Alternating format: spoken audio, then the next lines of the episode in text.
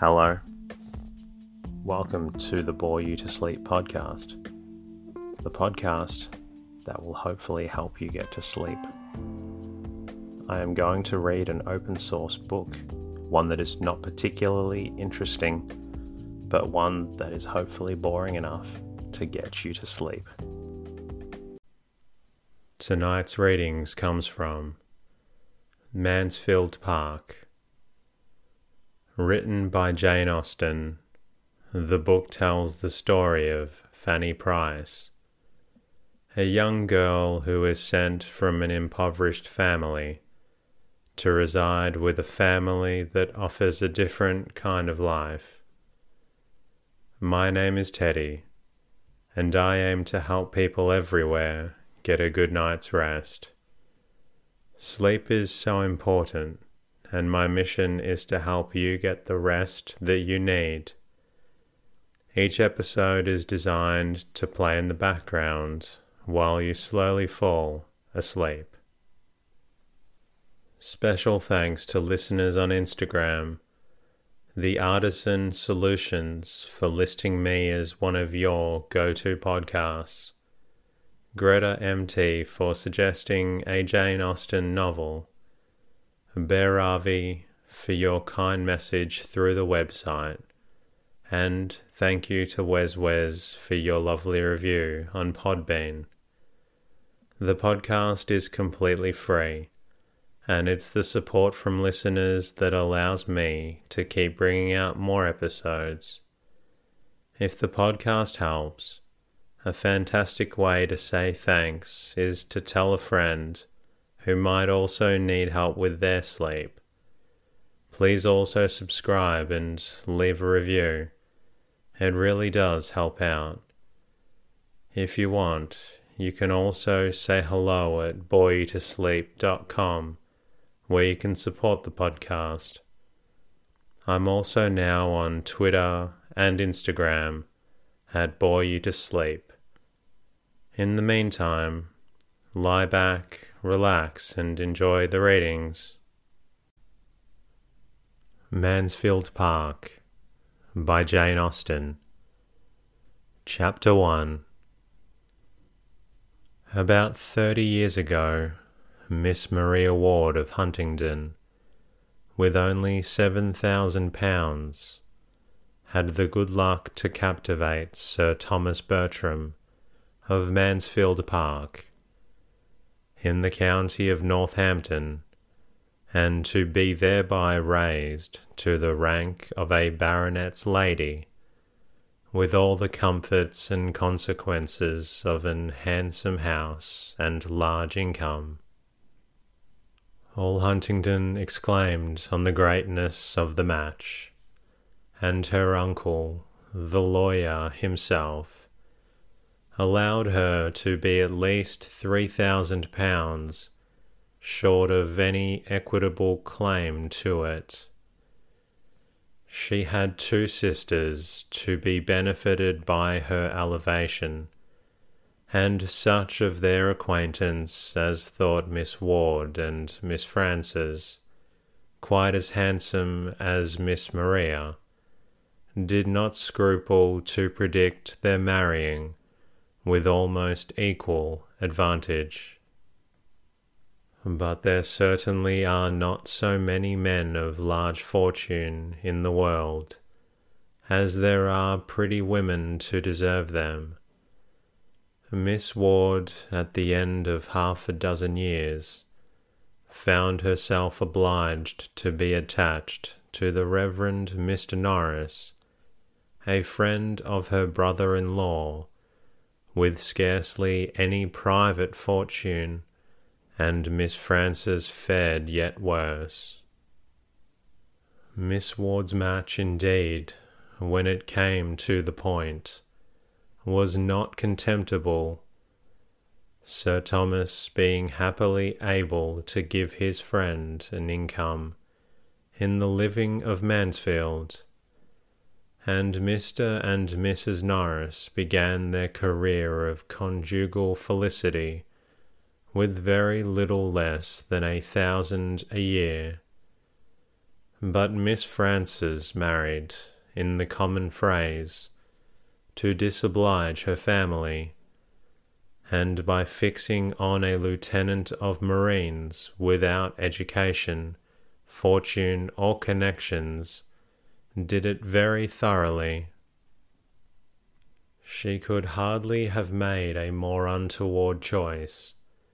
Sir Thomas Bertram had interest, which, from principle as well as pride, from a general wish of doing right, and a desire of seeing all that were connected with him in situations of respectability, he would have been glad to exert for the advantage of Lady Bertram's sister but her husband's profession was such as no interest could reach, and before he had time to devise any other method of assisting them, an absolute breach between the sisters had taken place.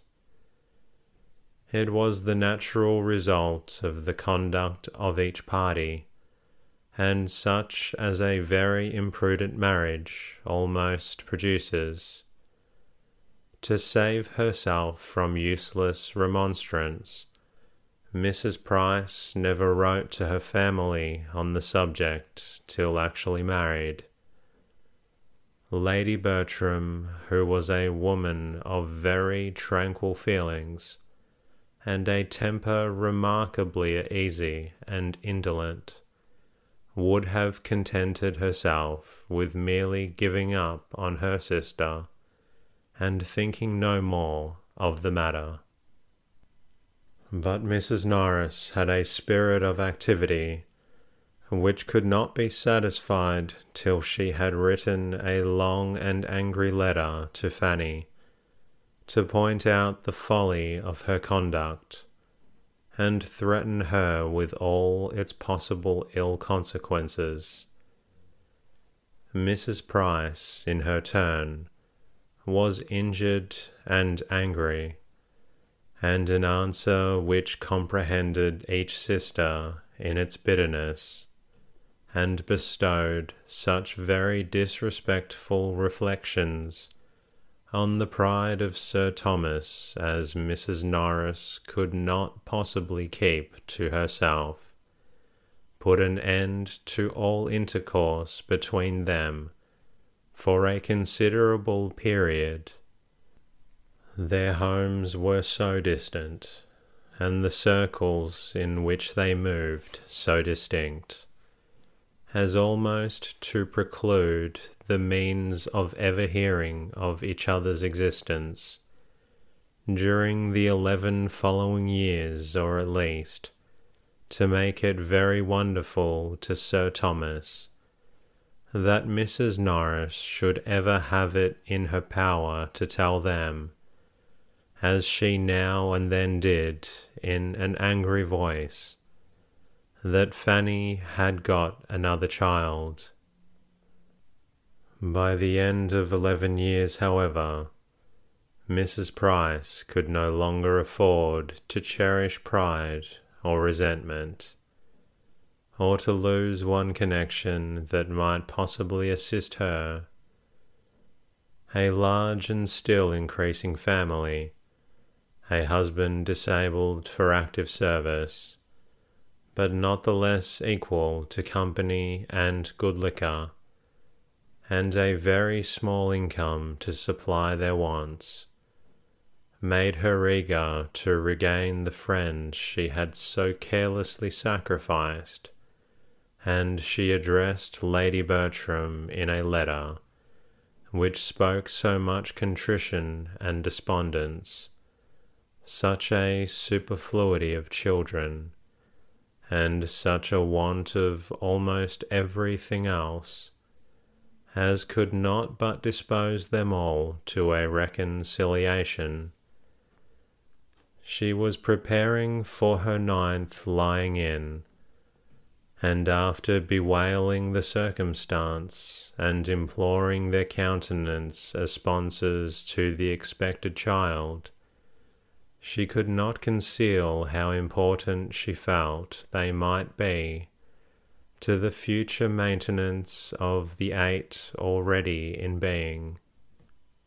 Her eldest was a boy of ten years old, a fine spirited fellow, who longed to be out in the world. But what could she do? Was there any chance of his being hereafter useful to Sir Thomas in the concerns of his West Indian property? No situation would be beneath him, or what did Sir Thomas think of Woolwich? Or how could a boy be sent out to the East? The letter was not unproductive it re-established peace and kindness. Sir Thomas sent friendly advice and professions. Lady Bertram dispatched money and baby linen, and Mrs. Norris wrote the letters. Such were its immediate effects, and within a twelvemonth a more important advantage to Mrs. Price resulted from it. Mrs. Norris was often observing to the others that she could not get her poor sister and her family out of her head, and that, much as they had all done for her, she seemed to be wanting to do more, and at length she could not but own it to be her wish that poor Mrs. Price should be relieved from the charge and expense of one child, entirely out of her great number. What if they were among them to undertake the care of her eldest daughter, a girl now nine years old, of an age to require more attention than her poor mother could possibly give? The trouble and expense of it to them would be nothing compared with the benevolence of the action. Lady Bertram agreed with her instantly. I think we cannot do better, said she. Let us send for the child. Sir Thomas could not give so instantaneous and unqualified a consent. He debated and hesitated. It was a serious charge. A girl so brought up must be adequately provided for, or there would be cruelty instead of kindness in taking her from her family. He thought of his own four children, of his two sons, of cousins in love, etc but no sooner had he deliberately begun to state his objections than Mrs. Norris interrupted him with a reply to them all, whether stated or not. My dear Sir Thomas, I perfectly comprehend you and do justice to the generosity and delicacy of your notions which indeed are quite of a piece with your general conduct.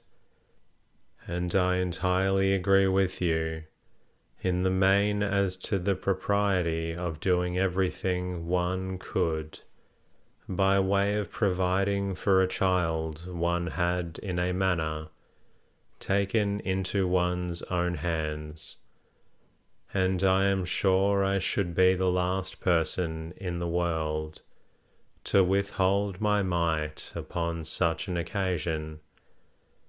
Having no children of my own, who should I look to in any little matter I may ever have to bestow, but the children of my sisters?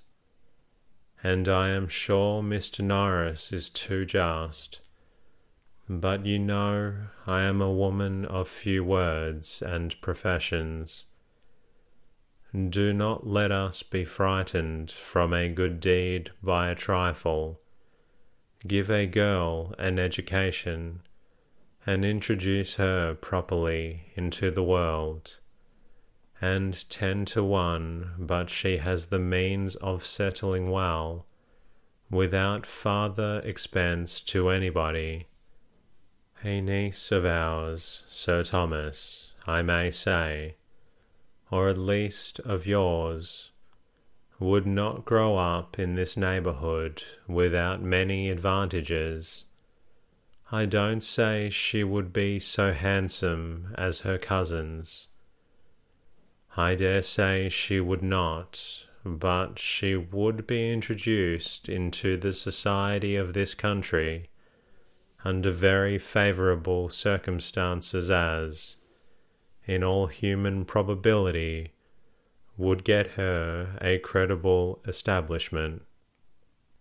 You are thinking of your sons, but do you not know that, of all the things upon earth, that is the least likely to happen, brought up as they would be, always together like brothers and sisters.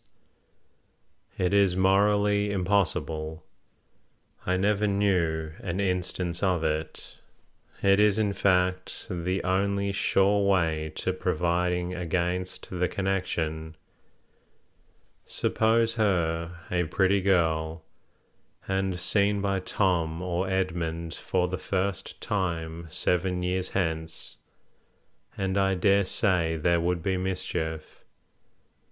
The very idea of her having been suffered to grow up at a distance from us, in all poverty and neglect, would be enough to make either of the dear, sweet tempered boys in love with her. But breed her up with them from this time, and suppose her even to have the beauty of an angel and she will never be more to either than a sister. There is a great deal of truth in what you say, replied Sir Thomas, and far be it from me to throw any fanciful impediment in the way of a plan which would be so consistent with the relative situations of each I only meant to observe that it ought not to be lightly engaged in, and that to make it really serviceable to Mrs. Price, and credible to ourselves, we must secure to the child, or consider ourselves engaged to secure to her hereafter, as circumstances may arise the provision of a gentlewoman, if no establishment should offer, as you are so sanguine in expecting. I thoroughly understand you, cried Mrs. Norris. You are everything that is generous and considerate, and I am sure we shall never disagree on this point. Whatever I can do, as you well know, I am always ready enough to do for the good of those I love. And though I could never feel for this little girl the hundredth part of the regard I bear your own dear children, nor consider her in any respect so much my own, I should hate myself if I were capable of neglecting her. Is not she a sister's child? And could I bear to see her want while I had a bit of bread to give her? My dear Sir Thomas, with all my faults, I have a warm heart, and, poor as I am, would rather deny myself the necessities of life than do an ungenerous thing. So, if you are not against it, I will write to my poor sister tomorrow and make the proposal, and as soon as matters are settled, I will engage to get the child to Mansfield you shall have no trouble about it. My own trouble, you know, I never regard. I will send Nanny to London on purpose, and she may have a bed at her cousin, the saddler's, and the child be appointed to meet her there. They may easily get her from Portsmouth to town by coach, under the care of any creditable person that may chance to be going. I dare say there is always some reputable tradesman's wife or other going up. Except to the attack on Nanny's cousin, Sir Thomas no longer made any objection, and a more respectable, though less economical rendezvous being accordingly substituted, everything was considered as settled, and the pleasures of so benevolent a scheme were already enjoyed. The division of gratifying sensations ought not, in strict justice, to have been equal. For Sir Thomas was fully resolved to be the real and consistent patron of the selected child and Mrs. Norris had not the least intention of being at any expense whatever in her maintenance. As far as walking, talking, and contriving reached, she was thoroughly benevolent, and nobody knew better how to dictate liberality to others but her love of money was equal to her love of directing, and she knew quite as well how to save her own as to spend that on her friends. Having married on a narrower income than she had been used to look forward to, she had from the first fancied a very strict line of economy necessary and what was begun as a matter of prudence soon grew into a matter of choice, as an object of that needful solitude which there were no children to supply. Had there been a family to provide for, Mrs. Norris might never have saved her money, but having no care of that kind, there was nothing to impede her frugalness or lessen the comfort of making a yearly addition to an income which they had never lived up to. Under the infatuating principle, counteracted by no real affection for his sister, it was impossible for her to aim at more than the credit of projecting and arranging so expensive a charity, though perhaps she might so little know herself as to walk home to the parsonage after this conversation in the happy belief of being the most liberal minded sister and aunt in the world. When the subject was brought forward again, her views were more fully explained, and in reply to Lady Bertram's calm inquiry of, Where shall the child come to first, sister? To you or to us? Sir Thomas heard with some surprise that it would be totally out of Mrs. Norris's power to take any share in the personal charge of her he had been considering her as a particularly welcome addition at the parsonage, as a desirable companion to an aunt who had no children of her own, but he found himself wholly mistaken. Mrs. Norris was sorry to say that the little girl staying with them, at least as things then were, were quite out of the question. Poor Mr. Norris's indifferent state of health made it an impossibility. He could no more bear the noise of a child than he could fly. If indeed he should ever get well of his gouty complaints, it would be a different matter. She should by then be able to take her turn and think nothing of the inconvenience, but just now, poor Mr. Norris took up every moment of her time, and the very mention of such a thing she was sure would distract him. Then she had better come to us, said Lady Bertram, with the utmost composure.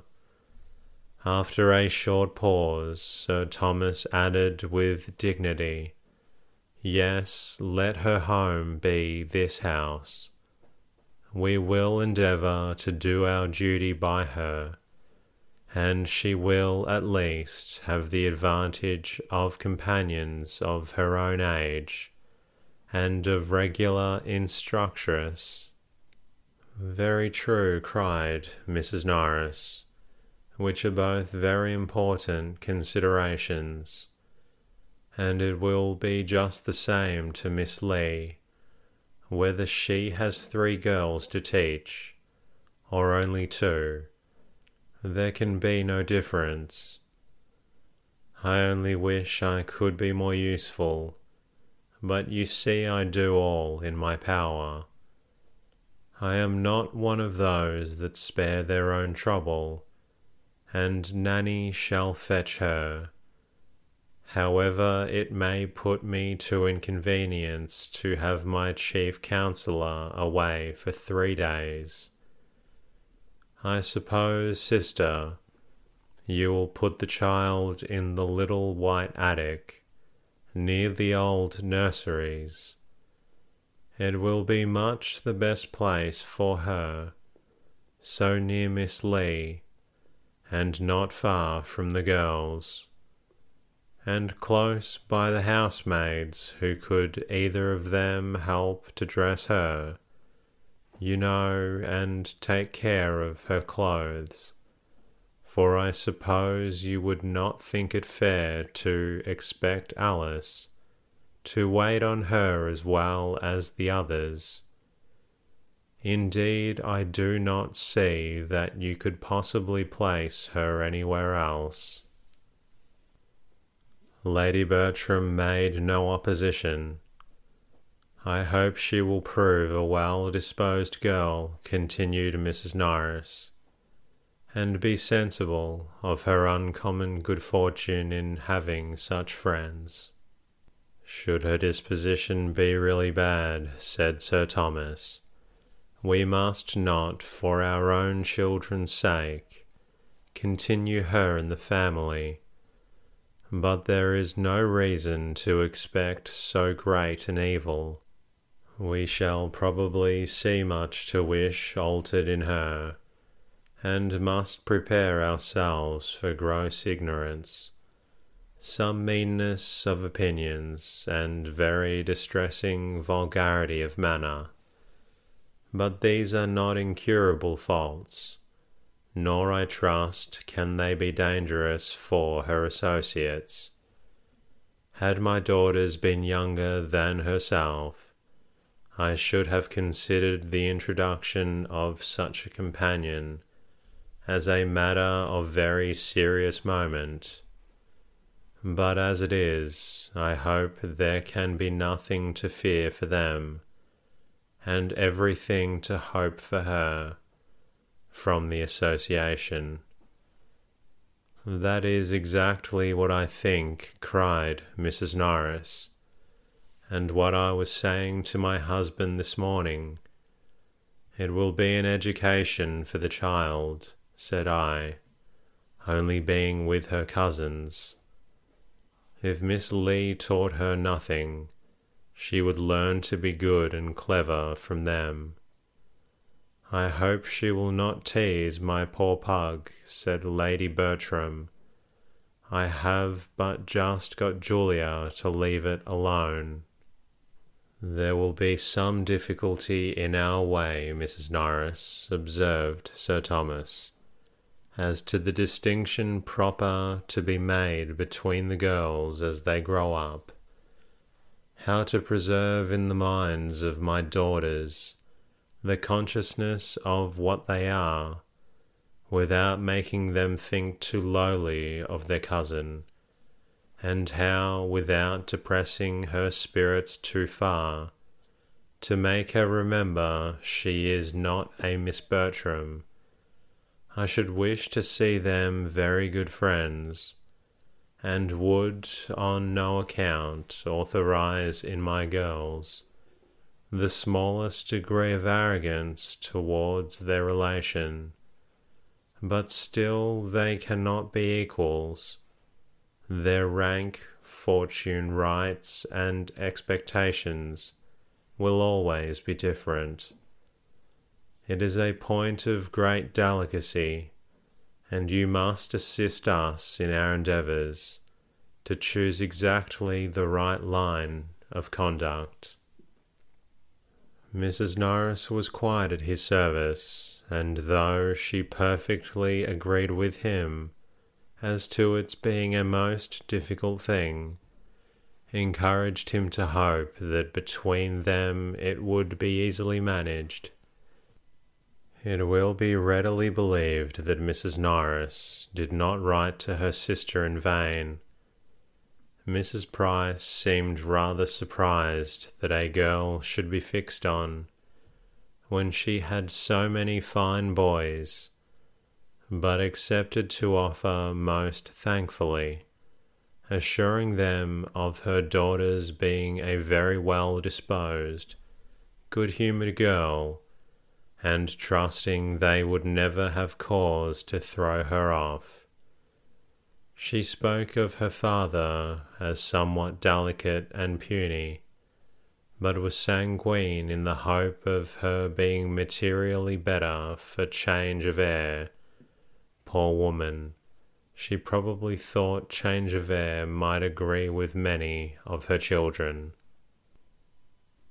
And that concludes tonight's readings of this lovely book by Jane Austen. I hope you're feeling a little drowsy by now, and if you're not, that's quite alright. You're always welcome to listen to another episode of the Bore You to Sleep podcast in the meantime, I'll be working on a new episode to bring to you. Until then, good night.